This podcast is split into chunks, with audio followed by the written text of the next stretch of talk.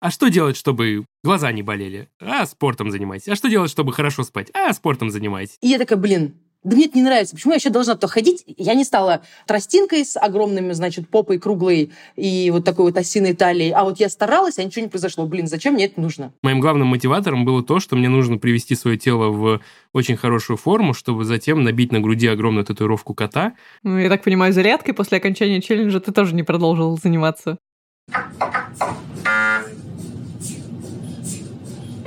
Привет! Это медицинский подкаст «Прием». Я Оля Кашубина, шеф медицинской редакции Тинькофф журнала. А я журналист Султан Сулейманов. Буквально в предыдущем выпуске я узнал, что чай с малиновым вареньем не очень помогает иммунитету. Немедленно простыл, и теперь хожу, страдаю, потому что это все не работает.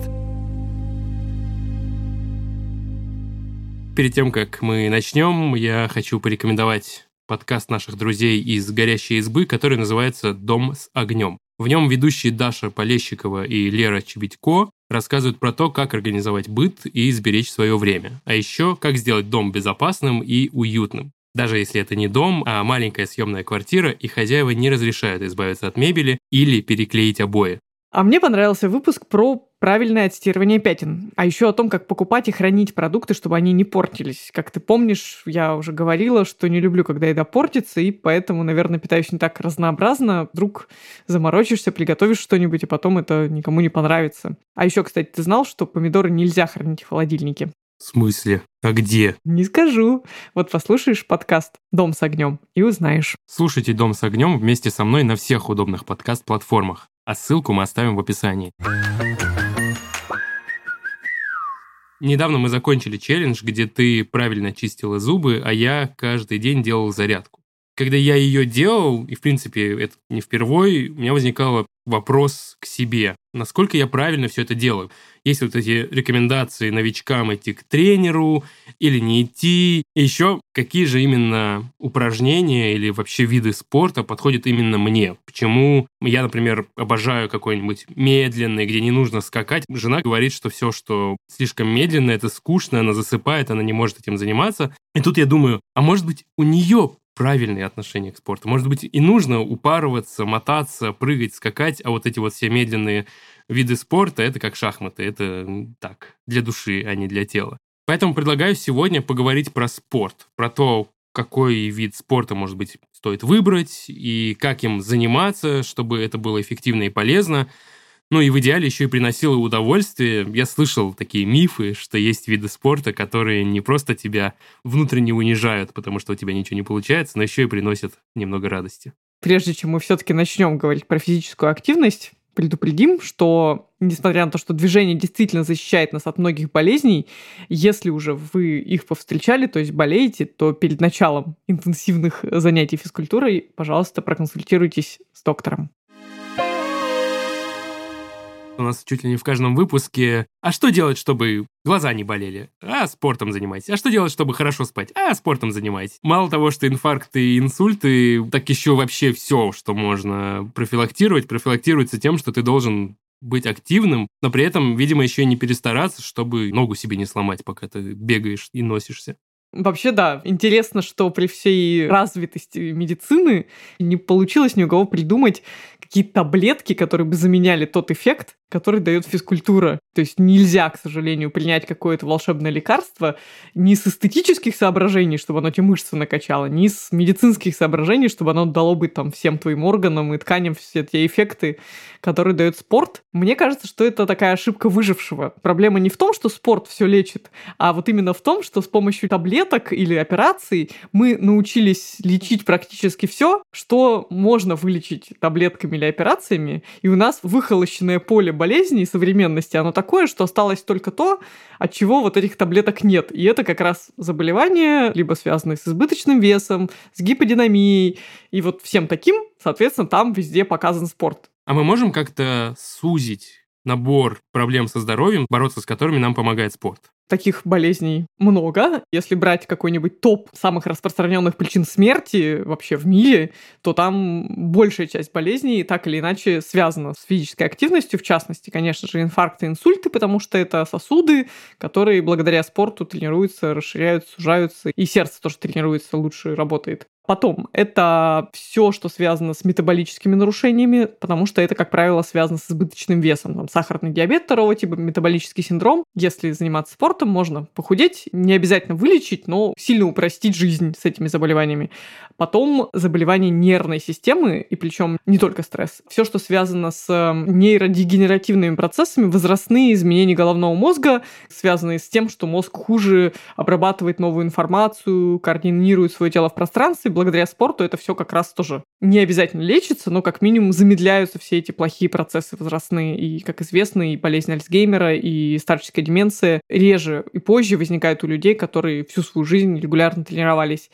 Тот же самый иммунитет, про который мы говорили с тобой в прошлый раз, конечно же, там ты его как-то особым образом не укрепишь, но тем не менее хорошая физическая форма – это такой показатель, который тоже влияет на частоту разных инфекционных заболеваний. Мы опять же с тобой говорили про состояние спины, то есть про ортопедические проблемы, про даже репродуктивные проблемы. Это тоже играет роль, потому что многие естественные нормальные процессы в организме лучше идут, когда человек активен, и хуже идут, когда человек пассивен. И эндокринные заболевания, и заболевания кишечника, и даже состояние кожи улучшаются у людей, которые занимаются спортом по сравнению с теми, кто им не занимается. Короче говоря, наши настройки здорового состояния таковы, что мы должны двигаться. А если мы не двигаемся, то, как, знаешь, у автомобиля, который три года на нем не ездили, попробуй его после этого заведи. Как много у тебя в повседневной жизни физической активности? Ох, у меня физкультура в жизни присутствует такими вот как бы отрезками. У нас челлендж был, месяц занималась, и потом на этих дрожжах еще меня хватило там месяца на три ежедневных тренировок.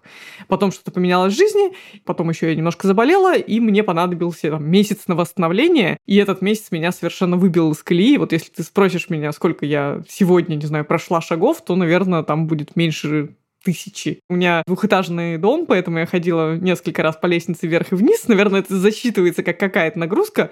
Этого, конечно, очень мало. Вот, а что у тебя? У меня как раз скорее срабатывает какая-то внешняя мотивация. Чаще всего это какие-то изменения во внешности или, наоборот, стремление к какому-то идеалу. Я, например, несколько лет Моим главным мотиватором было то, что мне нужно привести свое тело в очень хорошую форму, чтобы затем набить на груди огромную татуировку кота, сфотографировать и быть такой, значит, вот, смотрите, у меня кот. Ты как вариант можешь на животе ее набить. И я еще подумал о том, что, ну, вот если я набью его на некрасивое тело, а потом оно станет красивым, то кот скукожится, это будет не очень. А если я набью его на красивое, а потом у меня будет соблазн подотпустить свой вес, в общем, у меня нет ни татуировки, ни красивого тела, но есть ежедневная физическая активность в виде прогулок с собаками. Утром и вечером суммарно где-то полтора часа набирается. Если это вычеркнуть из моей жизни, то останется очень мало чего.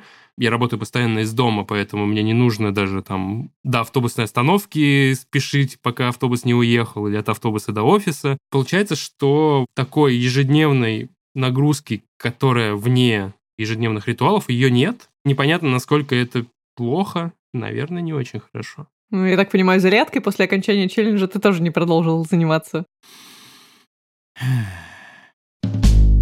Похоже, что мы с тобой оба не дотягиваем до возовских рекомендаций. Нужно, чтобы каждый взрослый человек занимался в неделю 150-300 минут физкультурой, умеренной активности, то есть такой, при которой ты можешь разговаривать. Сюда можно, например, включить прогулки с собакой, медленную езду на велосипеде, какие-то там легкие танцы, йогу. Вот. Или это может быть 75-100 минут интенсивной физической активности, такой, при которой ты не можешь разговаривать. То есть ты там отжимаешься, еще что-то делаешь, тягаешь какие-то веса. На самом деле это не очень много, это две тренировки интенсивных, три тренировки умеренных, где-то так.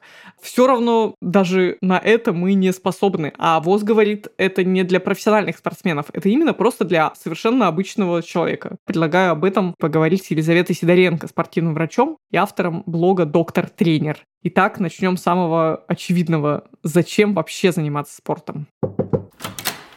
Давайте возьмем условно человека, которого ничего не беспокоит. Ты думаешь про две штуки. Первое, про профилактику того, чтобы и дальше чувствовать себя так же хорошо. То есть тут важно, что ты должен сейчас подумать, что меня мотивирует заниматься. Я хочу, чтобы ко мне было 50, ничего не изменилось. Но тогда просто можно сейчас что-то по чуть-чуть делать, чем сейчас ничего не делать, а значит, через 30 лет там, короче, тратить очень много денег в надежде, что ты вернешь то, что не вернуть. Например, саркопения, снижение мышечной массы и снижение плотности костной ткани с возрастом происходит, особенно у женщин, в постменопаузу. Единственный способ это профилактировать физические упражнения. Ну, соответственно, никогда у тебя уже произошла менопауза, и ты, у тебя нету ни мышечной массы, не знаю, и ты как птичка, у тебя косточки там хотят сломаться от того, что ты чуть-чуть там спотыкнулась. Да, но ты же должен был до этого начать это делать. Второе, это про качество жизни. Может, я хочу стать эффективнее. Но это не про то, чтобы читать книжки, а, например, я хочу там высыпаться лучше, мне вот я могу прийти к спортивному доктору, он мне объяснит, вот он может там какие-то функциональные тесты провести, это не какое-то глубокое медицинское исследование. У него нет рака, у него нет там жуткой артериальной гипертензии, но он такой, блин, что ты стал меньше высыпаться, что ты какой-то вяленький, шея напрягается под конец дня. Ну, наверное, это нормально, потому что я вот там работаю за компом там 10 часов в сутки. И это все нормально, да. И тебе может тренер или врач подсказать, как вот эти факторы агрессии на другую чашу весов положить что-то, чтобы они тебя не портили. И как сейчас проходит жизнь. Вот в школу пошел человек, они сидят за компьютером зачем-то, уже там с первых классов. Потом ему же нужно уже сейчас думать о том, кем он станет в будущем. Еще, не знаю, в четвертом классе уже пойти на 23 кружка, чтобы он был умничка, умел программировать, я не знаю, там, короче, все умел. И вот он из школы идет садиться на попу, сидит на попе просто невероятное количество времени. Хотя дети должны бегать, безумствовать, орать, шуметь, быть э, приставучими и всех доставать, потому что это нормальная характеристика детей. Их формирующейся нервной системы. Ну, как вот пример, типа, дети, когда бесят, там, они в два годика, даже чуть пораньше, вот они, когда швыряют, начинают в какой-то момент предметы, это дико бесит родителей, они тренируют зрительный анализатор. Они, на самом деле, тренируют глазомер. Ну, к вопросу о том, что движение — это про развитие нервной системы. А тут вы у несчастного заставляете вот тормозить, э, да, многие процессы, он должен сидеть и вот не двигаться. А потом он идет в школу, в старшие классы, там надо сидеть и учиться, и его еще будут, значит, насиловать, что-то, смотри, не сдашь тест, вообще все будет плохо. Он там сидит и волнуется, сидит и волнуется, и у него то, что там все взрослые сейчас страдают, ах, стресс, значит, я из-за стресса, мне сложно работать, а дети, их еще и обездвижили на много-много лет. Ну и потом он устал, и что ему хочется полежать и в соцсетях пообщаться, потому что они общаются там.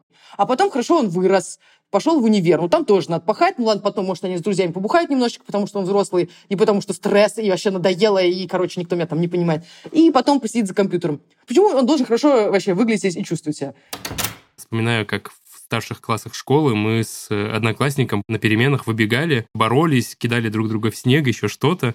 Я думал, что это подростковая придурочность, а оказывается, мы боролись со стрессом и были такими молодцами. Но сейчас, правда, стресс влияет на мое движение от кабинета до кухни в основном, но я довольно активно начинаю двигаться. Просто встаю и резко иду к холодильнику, чтобы резко что-нибудь схватить и резко себя этим попытаться успокоить. Вообще читал, что если у тебя паника, то психиатры как раз советуют побегать или сделать какой-нибудь кардио, чтобы мозг понял, что ты что-то делаешь, чем-то занят, что ты не замер перед э, угрозой, а убегаешь от нее.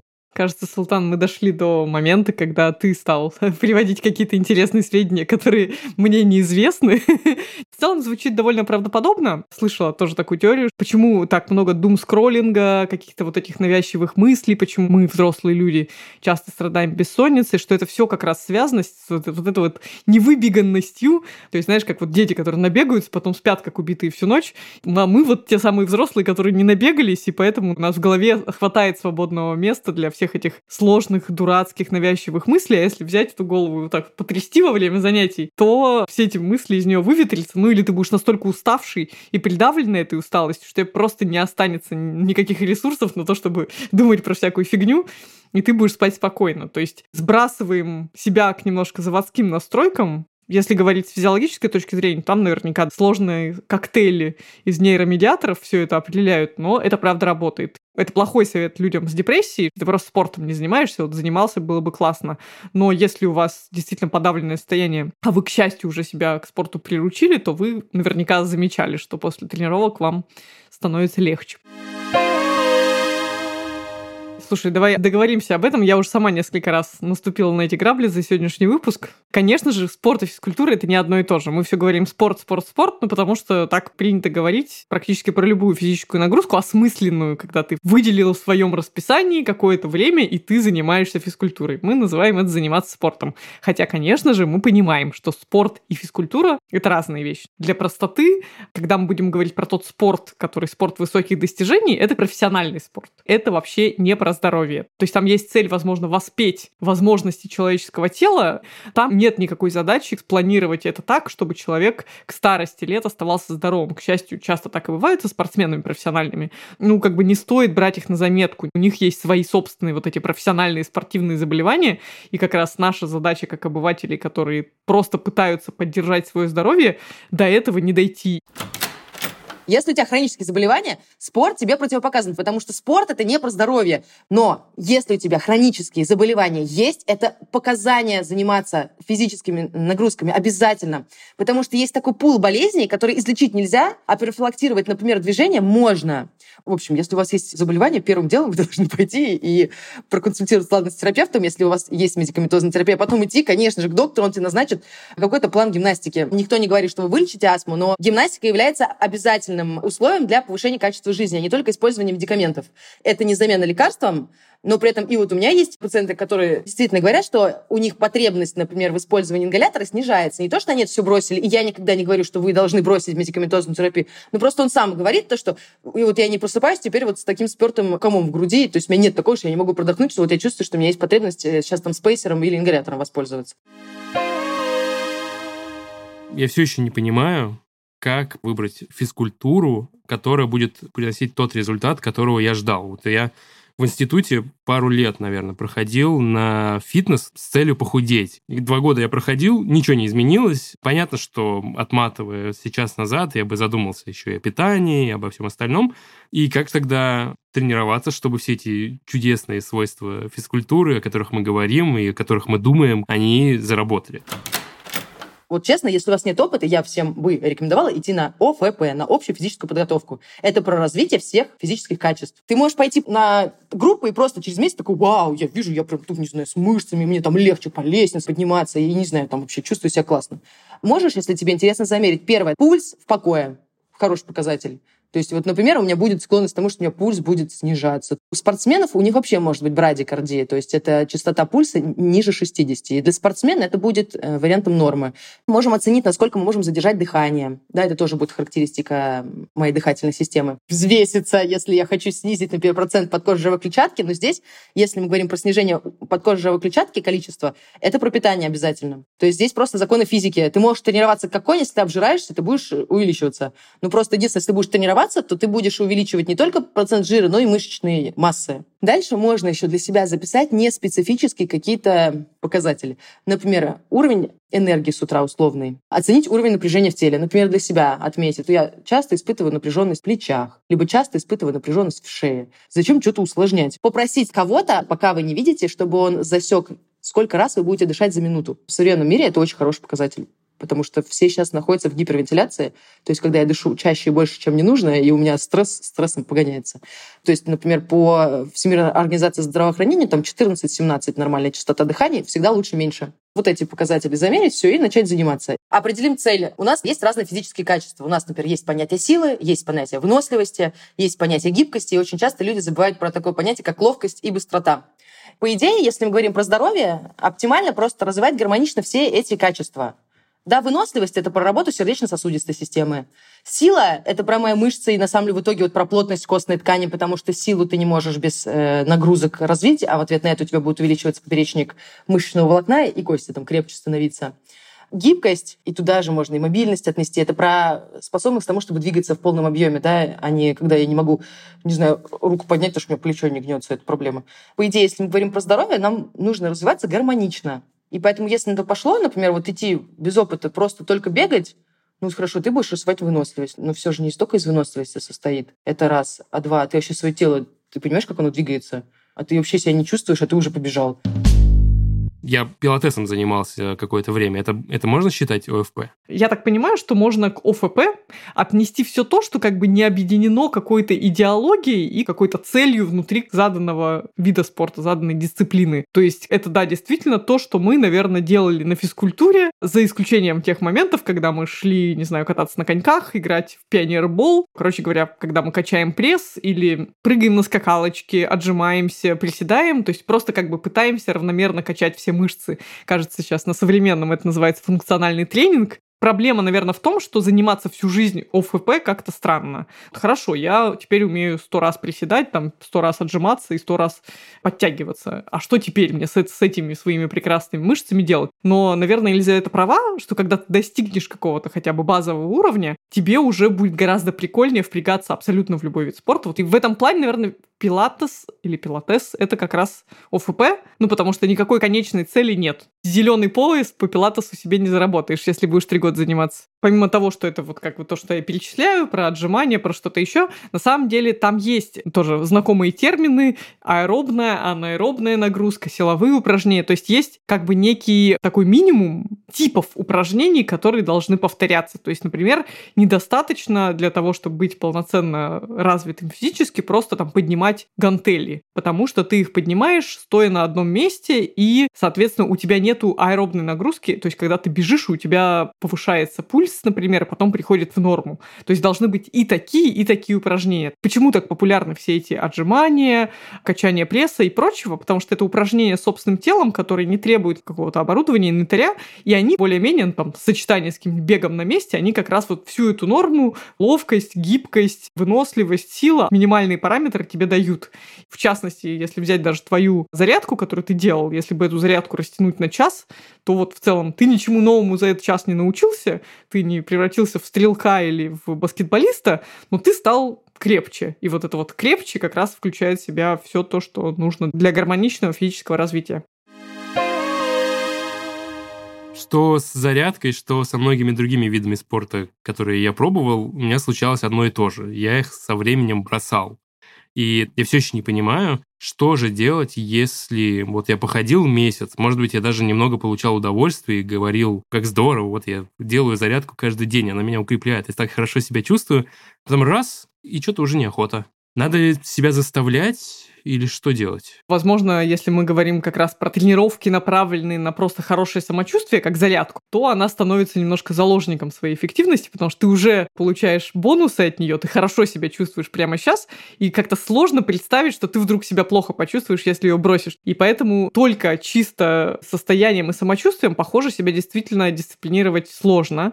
Почему есть много видов спорта? Потому что каждому под свой темперамент, и, наверное, все-таки действительно после какого-то количества таких общефизических физических тренировок надо переходить к поиску вида спорта прикольного для тебя лично, потому что иначе любая мотивация уйдет. И вот получается цели ставить перед собой правильно, но, наверное, их должно быть сразу много, и я бы, наверное, даже голосовала за то, чтобы их как-то выписывать, перечислить все кайфы, и чтобы каждый раз, когда у тебя возникало ощущение, что ой, что-то сегодня не хочу, ты возвращался, ну и хотя бы давал еще один шанс.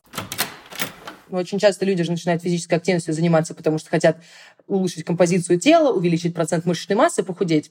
Очень часто, самое классическое, я иду в качалку, мне там не очень нравится на самом деле, но я знаю, что от этого вроде я стану красивее, а через месяц этого не произошло. И я такая, блин, да мне это не нравится. Почему я еще должна то ходить? Я не стала тростинкой с огромными, значит, попой круглой и вот такой вот осиной талией. А вот я старалась, а ничего не произошло. Блин, зачем мне это нужно? Здесь неправильное целеполагание изначально. Цель должна быть измеримая, достижимая, образно конкретная. Цель «я хочу похудеть» — это не пойми что. Когда ты похудеешь? Почему ты думаешь, что ты себе начнешь в этом момент точно нравится? А, например, цель «я хочу начать за собой ухаживать и три раза в неделю заниматься. Измеримо три раза в неделю, достижимо три раза в неделю. Люди могут дойти до соседней комнаты, например, чтобы потренироваться. Ну или ладно, найти себе возле дома зал. Образно конкретно я пришла, там 45-50 минут, я что-то делал. Обычно у этих людей через месяц, через два не возникает усталости, потому что не было ожиданий, что что-то невероятное произойдет через эти полтора-два месяца. Второй вариант, вы действительно себя загоняете. Отдохните, ничего страшного не произойдет для того, что вы пропустите тренировок, сходите, не знаю, там с любимой, послушайте какой-нибудь джаз, и потом вкусно покушайте и рано ляжете спать или поваляйтесь, пообщайтесь, просто пообщайтесь, просто ни о чем. Третий вариант, а может быть такой, что вам просто не нравится то, чем вы занимаетесь. Может попробовать что-то другое. С занятиями надо себе дать возможность бросать тоже, это нормально. Но это не то, что я больше ничем не занимаюсь, а посмотреть, может, я могу попробовать что-то другое. Я считаю, что я, например, бессознательно себе выстраиваю очень гармоничные тренировки. Я занимаюсь практической стрельбой. Это про зрительный анализатор, про мелкую моторику, про вестибулярный аппарат. Я занимаюсь верховой ездой, йогой, э, гирями и круговыми тренировками на турнике, там, на гимнастических кольцах я занимаюсь. Еще важный момент, а может, вам педагог не нравится? Может, надо его сменить? У меня такое было. У меня на верховой езде моя тетенька пошла в отпуск. Я пришла, и просто мне все-таки, ты что, ты что, не понимаешь, ты делаешь ужасно. А здесь как так можно? Ты что, не поняла, что надо по-другому? Я там пытаюсь с конем как-то управиться. Такая, ну как, как это? Это все очень ужасно. Я месяц прогуляла, потому что я такая, блин, я не хочу туда идти. Мне вообще не понравилось. Поэтому один из критериев выбора физической активности, которую вы выбираете, это чтобы тебе было классно. Ты будешь делать долго то, что тебя бесит. Скорее всего, нет. А если да, скажи, пожалуйста, зачем? Ну что за жизнь такая, что ты на работу ходишь, там еще надо делать что-то, что не нравится. Зачем такое нужно? Ну, тело же тоже не глупо, оно что само такое, мне это не нравится. Она должна доставлять удовольствие, потому что это тоже, на самом деле, входит в профилактику воздействия факторов стресса.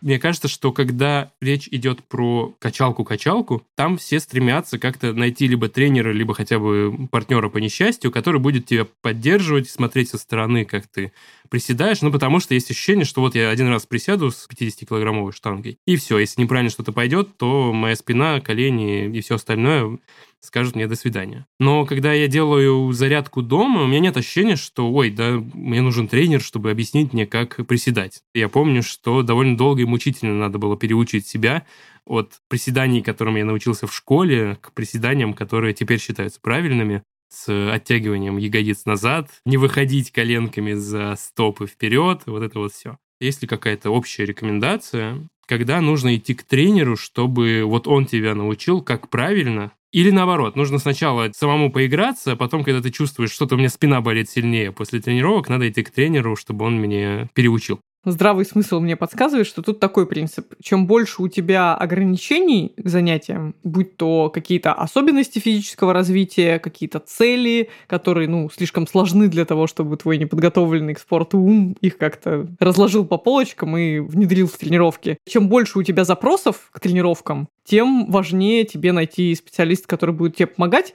Но даже если ты совершенно здоров и у тебя в целом никогда не было особых проблем, тренер будет не лишним на первых порах, если человек может себе это позволить финансово. Если не может, то, наверное, странно отказываться от занятий спортом только потому, что, ах, у меня нет денег на личного тренера. То есть какими-то совсем простыми штуками, теми же там приседаниями, отжиманиями можно заниматься бесплатно, вообще даже не покупая какой-то видеокурс от известного производителя спортивных видеокурсов. Короче говоря, мне кажется, что если у тебя серьезная болезнь, хроническая, специфическая, которая мешает тебе делать то, как тренеры в видеотренировке, или вообще ты не понимаешь, там можно с высоким давлением тренироваться или нет, то лучше пройти либо через спортивного врача, это оптимально найти такого специалиста для себя, либо через тренера внутри какой-то дисциплины, но при этом опытного тренера, который не спортсменов тренирует, а разных людей, и чтобы он на основе своего опыта сказал, о нет, вот эти, вот эти, эти упражнения мы для тебя сразу исключаем, давай начинай вот с таких вот адаптированных форм.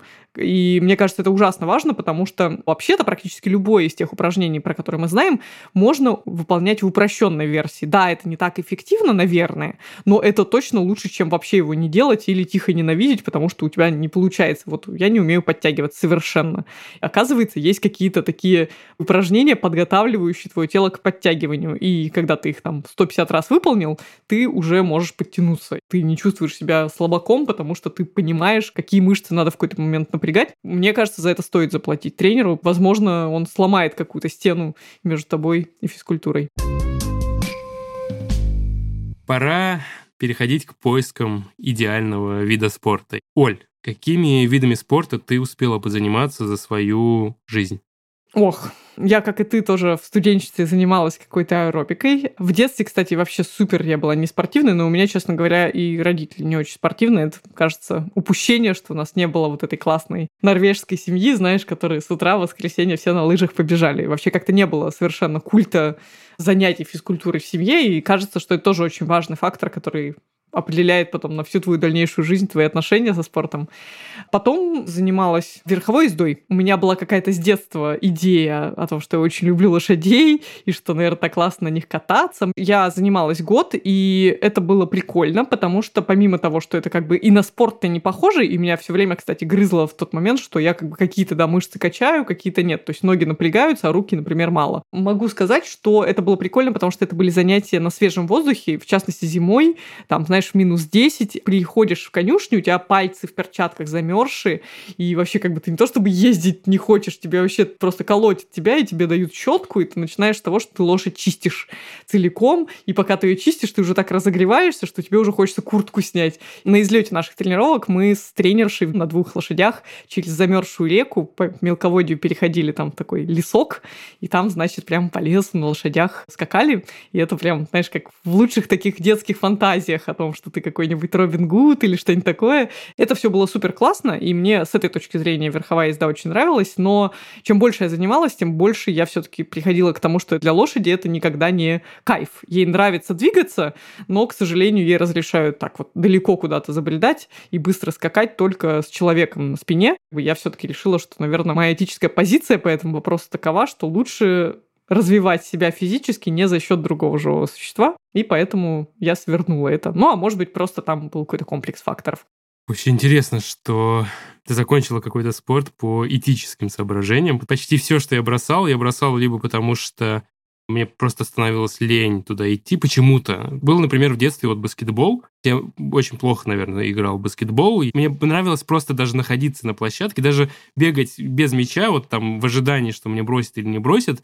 Мне немедленно вырастал пульс в два раза, мне кажется. И это был просто воодушевление, что есть какой-то спорт. Я даже ловил пару раз, когда уже когда был постарше и в, в институте ходил играть в баскетбол с кем-то, я ловил это ощущение и тоже такой, блин, не кидайте мне мяч, я все равно нормально его не заброшу, но я просто здесь побегаю. Я как собачка, которая вот возле машины бежит, так я классно. Вот это был мой баскетбольный опыт. Ну и было еще несколько таких более-менее длительных периодов, когда давно я ходил на секцию, называется секта, тебе там говорят, ну вот, не очень сложные упражнения, ну нужно их делать всю жизнь. Ты такой, блин, всю жизнь. Это меня так демотивировало. Есть еще пара историй про то, как я ожидал очень многого от спорта, но быстро как-то мои ожидания разбились просто на первом же занятии. Это плавание и сквош. В принципе, есть флер вот этого сквоша, что это очень весело, очень драйвово. Ты тратишь миллион калорий за час, не замечаешь, потому что ты постоянно скачешь, тебе очень интересно. Я думаю, да, это то, что надо. Мне нужно и тратить калории, и при этом еще и как бы, чтобы мне было весело, и вообще все звучит очень хорошо. И я пошел, как раз поступил по уму, нанял тренера себе и взял у него занятия. Пришел на занятия и думаю, ну сейчас мы будем как скакать. И он такой, ну давай, 20 раз надо набить этот мячик маленький твоей ракеткой.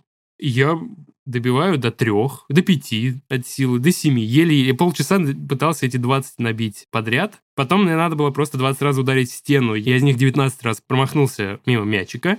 И я понял, что это мало того, что спорт на драйв, веселье, активность и все такое, это еще и спорт на координацию того, чтобы попасть ракеткой по этому мячику малюсенькому, и это у меня совершенно не получается, и вот к этому я не был готов. Это было вообще вот абсолютно неожиданным и сбило мою спесь, я закончил это первое занятие и больше не приходил. А с плаванием все проще, потому что я не умею плавать. В институте у нас были занятия в бассейне. Я буквально же на первом чуть не утонул, потом чуть не утонул на втором.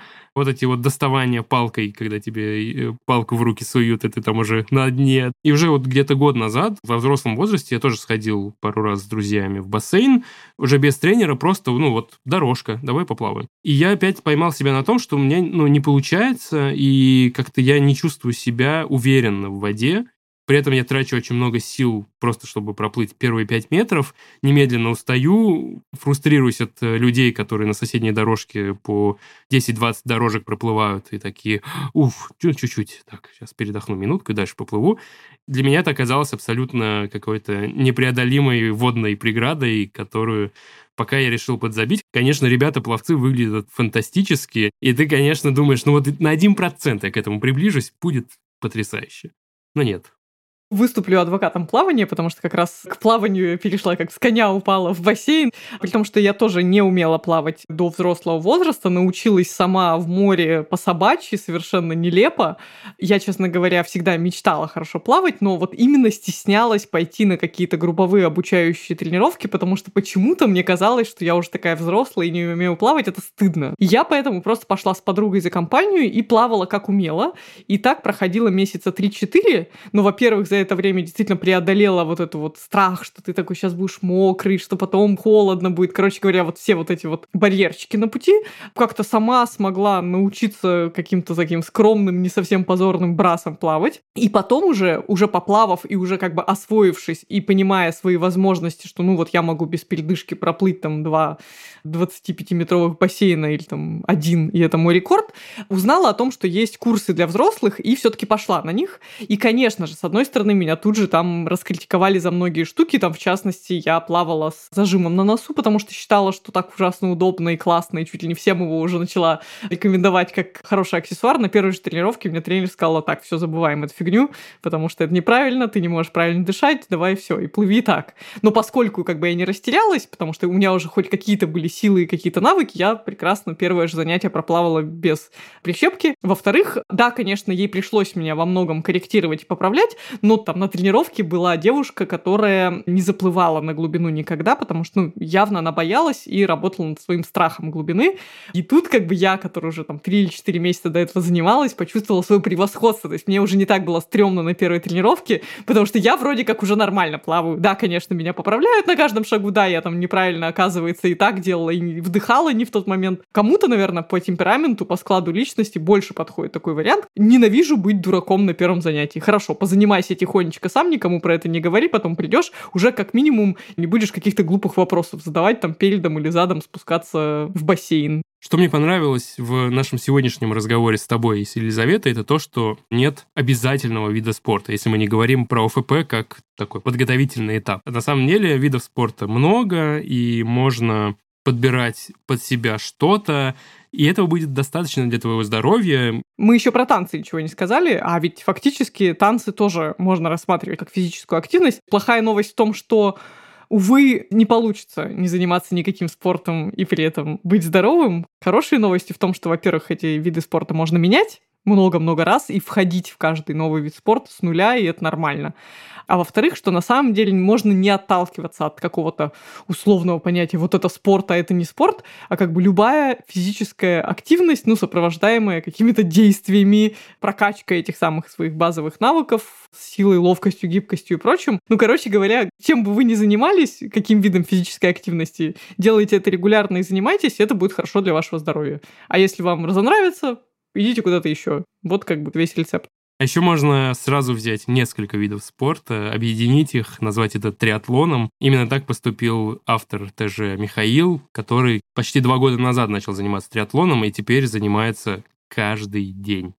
На самом деле я не особенно спортивный человек, но потом я понял, что надо обязательно заниматься какой-то физической активностью. Не ради каких-то спортивных достижений или еще чего-то, а просто чтобы чувствовать себя лучше, спокойно спать. В 25 лет я выбрал кататься на велосипеде и катался так примерно километров 500 в год проезжал, то есть несколько раз в неделю только чисто для собственного удовольствия. Делал круг и возвращался. Где-то 7 или 8 лет я катался на велосипеде в таком режиме. Вот, а потом что-то забросил. Я выбрал палки для скандинавской ходьбы и ходил с ними целый год. Очень удобно, они помещаются в багажнике автомобиля, и с ними нет никаких проблем. Потом я решил реанимировать велосипед. Что я для этого сделал? Я поехал в велосипедный тур по горам Киргизии, вокруг озера Иссыкуль. То есть там очень красивая природа, мне очень понравилось. Мы ездили по горам и вверх, и вниз. Я разговаривал с ребятами, организаторами, и они упоминали такой вид спорта, как триатлон. Я не знал, что это, и заинтересовался. Как оказалось, в триатлоне три дисциплины. Все начинается с плавания, потом идет велосипед, а потом идет бег. Но я никогда раньше не плавал и не бегал. Но на велосипеде я ездил уже довольно давно. И когда я вернулся из этого велосипедного путешествия, я нашел в своем городе клуб триатлона, нашел там тренера и стал заниматься с ним. На самом деле плавание у меня вообще не получалось никак. То есть мне было очень тяжело плыть, я постоянно задыхался и вообще себя чувствовал некомфортно в воде. Но со временем это ушло. Я занимаюсь триатлоном уже полтора года. Я добился определенных успехов. Я проплывал на соревновании дистанцию полтора километра. А хотя до этого я вообще плавал только в детстве. Потом я научился бегать, до этого я тоже никогда не бегал. А самое большое я пробегал трейл 15 километров. Вроде бы не так много, но это было интересно. А вообще я пришел к тому, что сейчас я занимаюсь такой физической активностью 6 раз в неделю. Это просто помогает мне чувствовать себя лучше.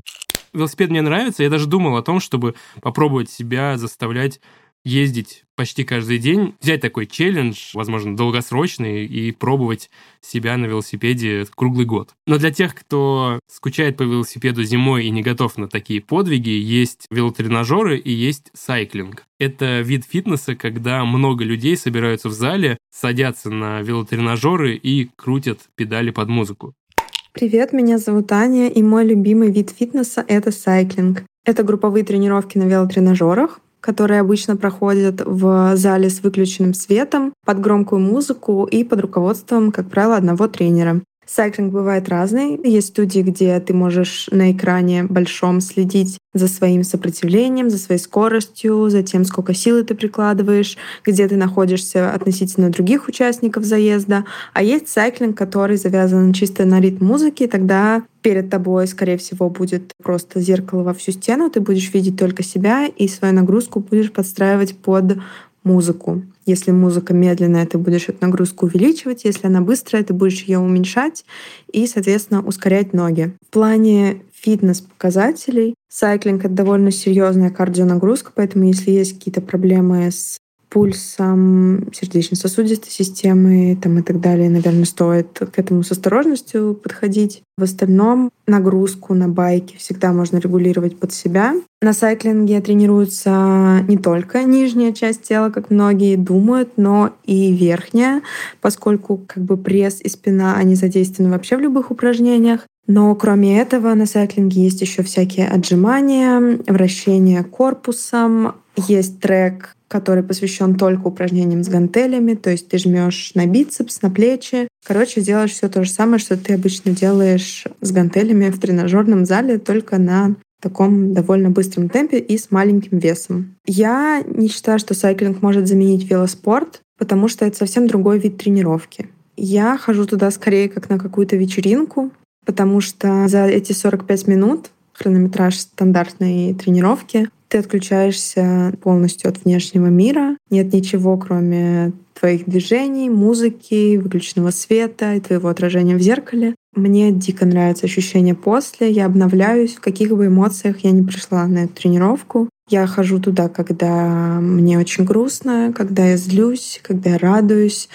Я шлифую сайклингом все ключевые события в своей жизни. Мне очень нравится таким образом выпускать эмоции. Ты же не можешь проораться посреди улицы. А вот проораться на сайклинге можно спокойно, потому что, во-первых, там все орут, а во-вторых, скорее всего, этого не будет слышно за громкой музыкой. Наверное, новичкам я бы посоветовала попробовать разных тренеров, потому что далеко не с первого раза вам может зайти музыкальный вкус тренера, его подход, его слова. Но, как правило, в одной и той же студии работают очень разные люди со своей командой единомышленников, которые в итоге становятся его постоянными клиентами. И на своих тренировках, на которые я хожу, я обычно вижу одни и те же лица, и мы уже узнаем друг друга. И мне кажется, это значит, что мы совпадаем по какому-то музыкальному вкусу, темпераменту. И это классно, потому что ты можешь также найти себе какое-то новое сообщество. Главное — просто получать удовольствие, как и в любом спорте. А это, кстати, продюсер подкаста «Прием» Аня Болотова, и она же написала очень крутую статью про сайклинг, которая вышла у нас в стаже. Ссылку на нее мы оставим в описании. Я, честно говоря, прочитав эту статью, тоже ужасно захотела попробовать. Есть еще у нас войс от Александра. Он уже давно занимается боксом и стрельбой, и находит единомышленников для занятий и с ними тренируется. В детстве я занимался чуть-чуть стендовой стрельбой и боксом. И, в принципе, эти же виды спорта остались со мной и дальше, несмотря на какие-то паузы. Лет с 25 до 30 я не особенно мог себе позволить выделить время на хобби. И вот, наверное, последние там 3-4 года я как-то более-менее системно уделяю время и боксу, и даже стрельбе. Чем эти виды спорта меня зацепили, ну, про бокс, наверное, я могу рассказывать часами. А, мне кажется, что это даже не вид спорта и даже не хобби, это ну, какой-то стиль жизни со своей культурой, со своей философией. Есть какие-то рациональные аргументы, почему это классный вид спорта. Ну, там, это отличное кардио, это отличный способ развития моторики и сложно-координационной деятельности. Да? То есть бокс один из самых сложных видов спорта с точки зрения координации. Это спорт, который заставляет тебя думать. Это спорт, который заставляет тебя думать, несмотря на самые яркие эмоции, которые ты испытываешь на ринге. Наверное, ключевое, что меня цепляет в боксе, это постоянная работа над собой. Я достаточно эмоциональный человек, и иногда эмоции мешают, особенно в принятии решения. И вот я смотрю на бокс как на путь длиною в жизнь, который позволяет мне становиться лучшей версией себя. В первую очередь с точки зрения контроля эмоций. Ну и, конечно, это в каком-то в смысле слова медитация, потому что и на тренировке, и в ринге у тебя нет возможности думать ни о чем, кроме того, чем ты занимаешься. Стрельба, наверное, то же самое, то есть это какая-то возможность отключиться от всего, сконцентрироваться тактильно, визуально, аудиально на процессе. Какие были трудности в процессе? Ну, вот в плане бокса, наверное, эмоциональность – это главная трудность. Да, бокс – это не драка, это спорт. Самое главное – сохранять голову холодной. А это не всегда получается. И это главная трудность, которая у меня есть. За последние полтора года, помимо бокса, где удалось добиться регулярности, еще появилась стрельба, уже не стендовая, а практическая стрельба или IPSC. Это тоже тот вид спорта, который я прямо искренне полюбил. У меня есть единомышленники, с которыми мы обычно занимаемся вместе. И я очень надеюсь, что это хобби перерастет во что-то большее – вполне возможно, мы организуем некоторую спортивную команду, будем участвовать вместе на соревнованиях. И еще один вид спорта на природе – яхтинг. Привет, меня зовут Аня. Я занимаюсь парусным спортом, и сейчас немножко расскажу про то, как я к нему пришла. В детстве никакой спорт мне не нравился. Я связываю это с уроками физкультуры, которые не вызывали ничего, кроме отторжения. Но в более-менее осознанном возрасте я решила, что пора это дело исправить. Сначала занялась единоборствами, потом начала стрелять из лука. Но дальше в наши дома пришла пандемия и изоляция, в которой все спортивные залы были закрыты. Тогда я подумала, что самое время попробовать что-то новое и записалась на теоретический шкиперский курс, в котором два месяца ты проходишь теорию, затем нужно отправиться на сдачу практического экзамена в другую страну. Я отучилась как раз пока сидела дома и сидела с невозможностью выходить на улицу. И подумала затем, что перед тем, как отправляться сдавать практический экзамен, мне нужно все-таки на своих руках и своем опыте понять, как работают паруса. Так я оказалась в школе спортивного яхтинга, пошла на свою первую тренировку. Наверное, самое цепляющее в парусном спорте для меня история — это то, что ты работаешь в экипаже с другими людьми. Это классный способ завести новые знакомства вокруг обстоятельства, которые вас неплохо сплачивают и позволяют узнать друг о друге больше. Плюс это одновременно развитие твоих э, физических способностей и нагрузка на голову, потому что нужно понимать, откуда дует ветер, как ты быстрее всего сможешь пройти дистанцию, как настроить паруса, э, как вообще с всем этим делом работать. Это супер здорово. По части трудностей, которые возникают в процессе, могу сказать, что, наверное, самое сложное — это собрать команду, собрать экипаж, который будет тренироваться вместе и стабильно. Обычно в спортивных лодках это от двух до пяти человек.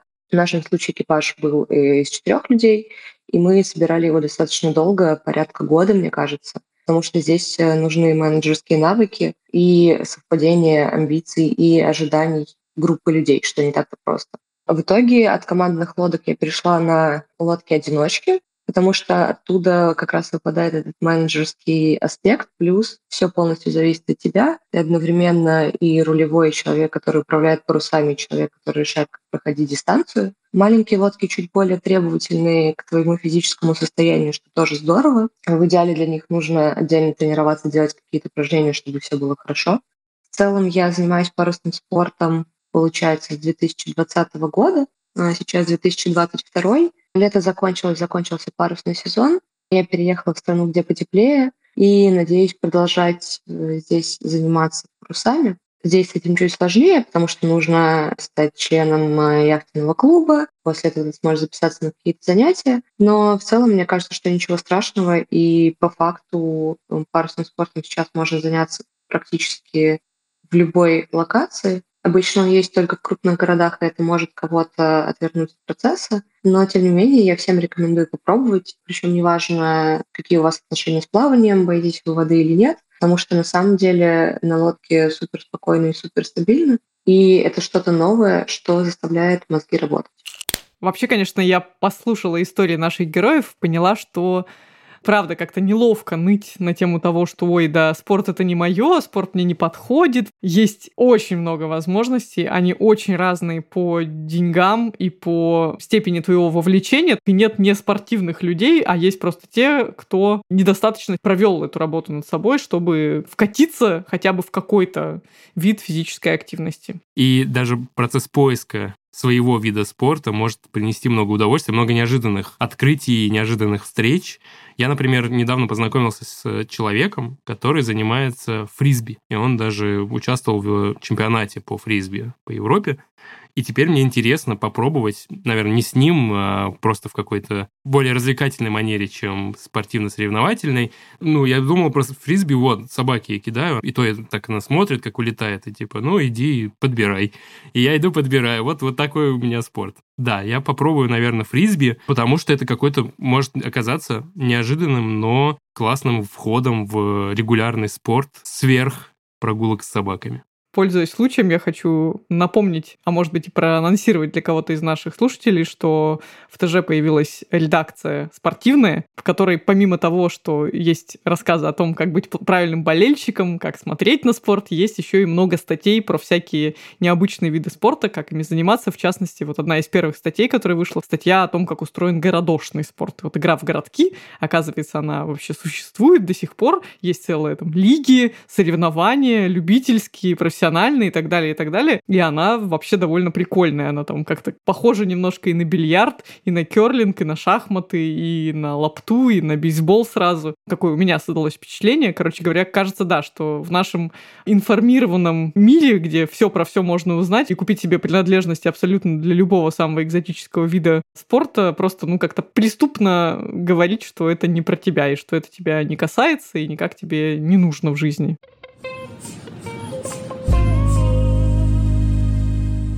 А теперь наша традиционная рубрика «От слов к делу». Предыдущие две недели Оля контролировала, что входит в ее организм, а я, что выходит и с какой регулярностью, какой длительностью и какой скоростью.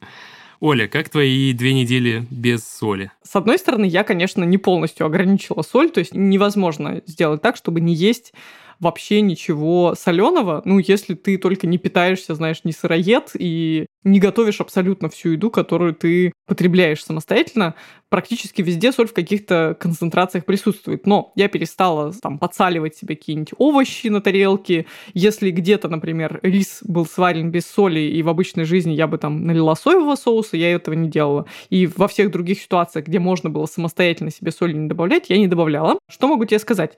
Во-первых, у меня было один или два срыва, когда я ела какие-то, например, соленые орешки в состоянии стресса.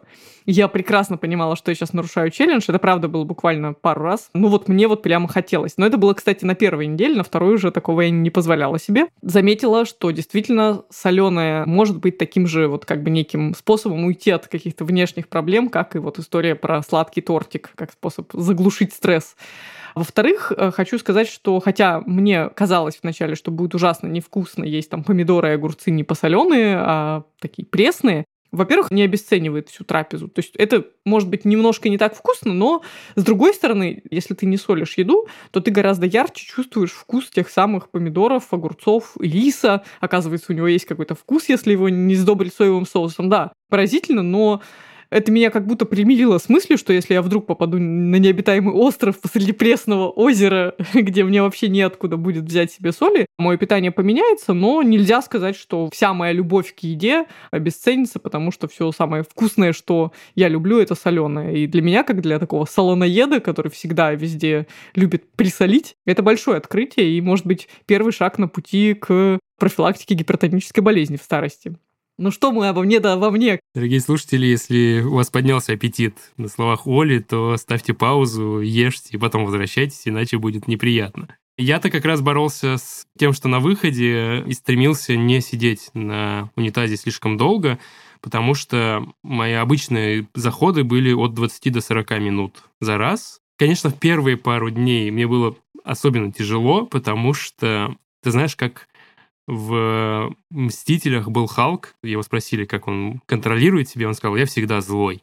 Вот я два дня ходил и думал, я всегда хочу в туалет, но всегда думаю о том, что я хочу недостаточно сильно, чтобы вот так вот сесть и быстренько все вывалить и уйти, и вот мне нужно еще потерпеть, но при этом ты ходишь и думаешь, как сильно я хочу в туалет прямо сейчас. Но я должен сказать, что есть два э, вывода. Во-первых, я ни разу не высидел дольше 10 минут. Первое время я ставил прям таймер себе на часах на 8 или 9 минут, чтобы вот мне отзвенело, и у меня было еще время убедиться, что все, что из меня могло выйти, вышло, я доделал свои дела, одеться и уйти. И потом я уже даже перестал ставить таймер и, в принципе, сам по себе стал вставать и уходить. При этом ровно вот эти две недели я увидел тред в Твиттере, где девушка, жалуясь на то, что ее муж, как и многие мужчины, долго сидит в туалете, провела эксперимент, засекла время на таймере, и у нее ушло 40 секунд. И это для меня все еще какой-то недостижимый идеал. Я пробовал ходить туда с телефоном, с книжкой бумажной и с маленькой игровой консолью. И оказалось, что хуже всего телефон. Он затягивает так, что ты просто теряешь счет времени. Это невозможно, потому что с книжкой, вот я особенно еще взял книгу, где много маленьких главок, не связанных друг с другом, и я знал, ага, ну вот я прочитал две главы, уже ушло 6 минут, в принципе, если я совсем коротенько прочитаю, я встаю, ухожу. С игровой приставкой тоже все проще. Ты поиграл, у тебя отзвенел таймер, поставил на паузу, ушел. Но пару раз вот когда у меня отзвенел таймер, я убирал книжку на полку, брал телефон просто посмотреть, что там, и это было очень тяжело остановить. Так что теперь я хожу либо с книжкой, либо с э, консолью, но реже с телефоном. И у меня есть цель на следующие две недели вообще без всего ходить в туалет и укладываться в хотя бы пять минут. Все еще не две минуты идеальные, к которым я стремлюсь, но теперь я понимаю, что в принципе за пять минут я могу уложиться, не чувствуя какую-то недосказанность. Знаешь, это чувство освобождает, я скажу напоследок, потому что раньше я думал, у, ну надо в туалет, ну так, это надо выделить себе время, предупредить всех коллег, а сейчас ты такой, ну блин, дайте 5-10 минут, я отскочу. Я отскакиваю с легкой душой, это освобождает. Султан, я хочу тебе высказать персональное большое спасибо за то, что ты решился на такой челлендж. Во-первых, потому что я думаю, что это не так уж и просто рассказывать о таких вещах на такую огромную аудиторию, как у нас с тобой. Во-вторых, ну потому что я, например, никогда не чувствовала, что у меня есть такая проблема, но твои наблюдения заставляют меня задуматься над тем, чтобы, да, быть немножко пособраннее в туалете и вообще как бы не тратить время на пребывание в таких условиях. В конце концов, книжку можно почитать и за пределами туалетной комнаты, еще и уменьшить какие-то риски для здоровья. Надеюсь, что ты нам в следующий раз принесешь еще что-нибудь интересное. Постараюсь. Это был подкаст «Прием». Слушайте нас на той платформе, на которой вы любите слушать подкасты. Ставьте нам там хорошие оценки, пишите отзывы и комментарии. Желательно не в туалете. А если вы хотите рассказать что-нибудь о себе или предложить тему для нового выпуска или челленджа, пишите нам на почту подкаст собака ру. Ну а в следующем выпуске мы поговорим про либидо и обойдемся без традиционных каламбуров. Посмотрим. Очень часто люди приходят на консультацию и говорят, вот вначале у нас было ого-го, вот, пожалуйста, делайте нам как в начале. Готовиться к тому, что как в начале никогда уже не будет, скорее всего. Может быть, все еще очень круто, но по-другому.